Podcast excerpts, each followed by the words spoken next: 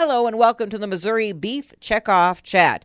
This week we'll be talking to David Dick, who is a former chairman of the Missouri Beef Industry Council, a cow calf producer from Sedalia, Missouri. He is also now the new chairman of the Federation of State Beef Councils on the national level.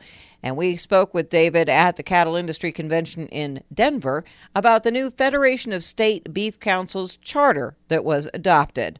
First of all, David's going to explain a little bit about the history of how this new charter was developed and why. Well, you know, at the summer meeting in July, uh, the Federation directors, Federation kind of become a I wouldn't say contentious issue, but a football between several different groups as to where they were. So the Federation directors stepped up at that meeting and passed a resolution that said they wanted to remain within the NCBA to, you know, be efficient with the use of the dollar, et cetera, et cetera.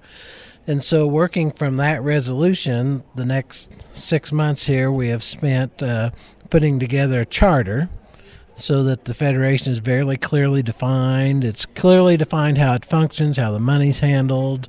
Really, what it boils down to is we need the framework, and then we have to put the details in that. We understand that very clearly, but we also thought the hindrance to the charter would be putting the details into it. This way, you get the framework established, and then the group comes not the same group, but the group comes together then and decides exactly what those points mean.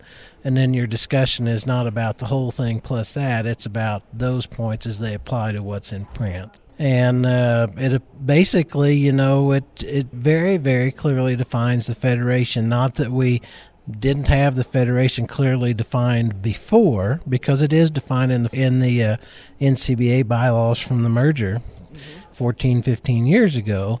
But what we've done is to make that a whole lot more clear. That was probably our first thing that uh, we discovered was everything that we wanted and were thinking about doing and folks had asked for were already in those bylaws.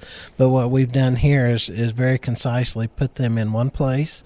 It's in the charter document. You can pick that up pretty quickly figure out where things are at, and it's very easily defined. And you know that's been part of the angst here is how do you define that to your neighbor down the road, the federation. So, what has been the biggest issue? Has it been making sure dollars are not tainted, uh, that beef checkoff dollars are not used for policy and that kind of thing? Is that what it is, or is it something else? Well, I think, yes, this will prove that they can't be.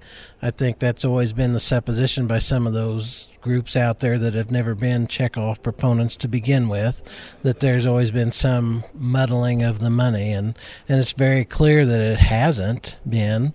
And uh, even through the last AUP process, there wasn't anything in there where the, the money crossed over into the things where it can't does USDA have to approve this? We've sent it to USDA twice in this process.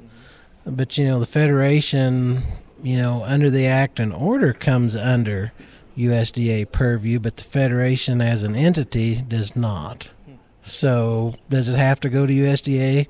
We want them to look at it to make sure that, you know, as far as it applies to the Act and Order, that we haven't done something wrong, but they certainly have not told us that we have. Well, how does this relate? Why is this important to the average producer in Missouri? An average producer in Missouri can now understand how the Missouri Beef Industry Council interfaces with the Federation and then how the Federation interfaces with not only NCBA but with CBB and, and where they fall in that structure as to what their responsibilities are under the Act and Order. Why does the Missouri Beef Industry Council collect a dollar and keep 50 cents at home? Um, I think it should raise the awareness in a more definable way that they can, you know, they can look at that and pretty well understand how, how the Federation works pretty simply. And thank you very much to David Dick of Sedalia, Missouri, the new chairman of the Federation of State Beef Councils. If you want to find out what the new charter of principles for the Federation says, there is a link to the PDF file uh, on the of the charter. It is a little bit hard to find, but if you go to beefusa.org, and then on the left side under news, if you go to that, the bar goes to Federation of State Beef Councils, and then there is a, a link there to the Federation Charter or Principles. And that's our Missouri Beef Checkoff chat for this week. I'm Cindy Zimmerman.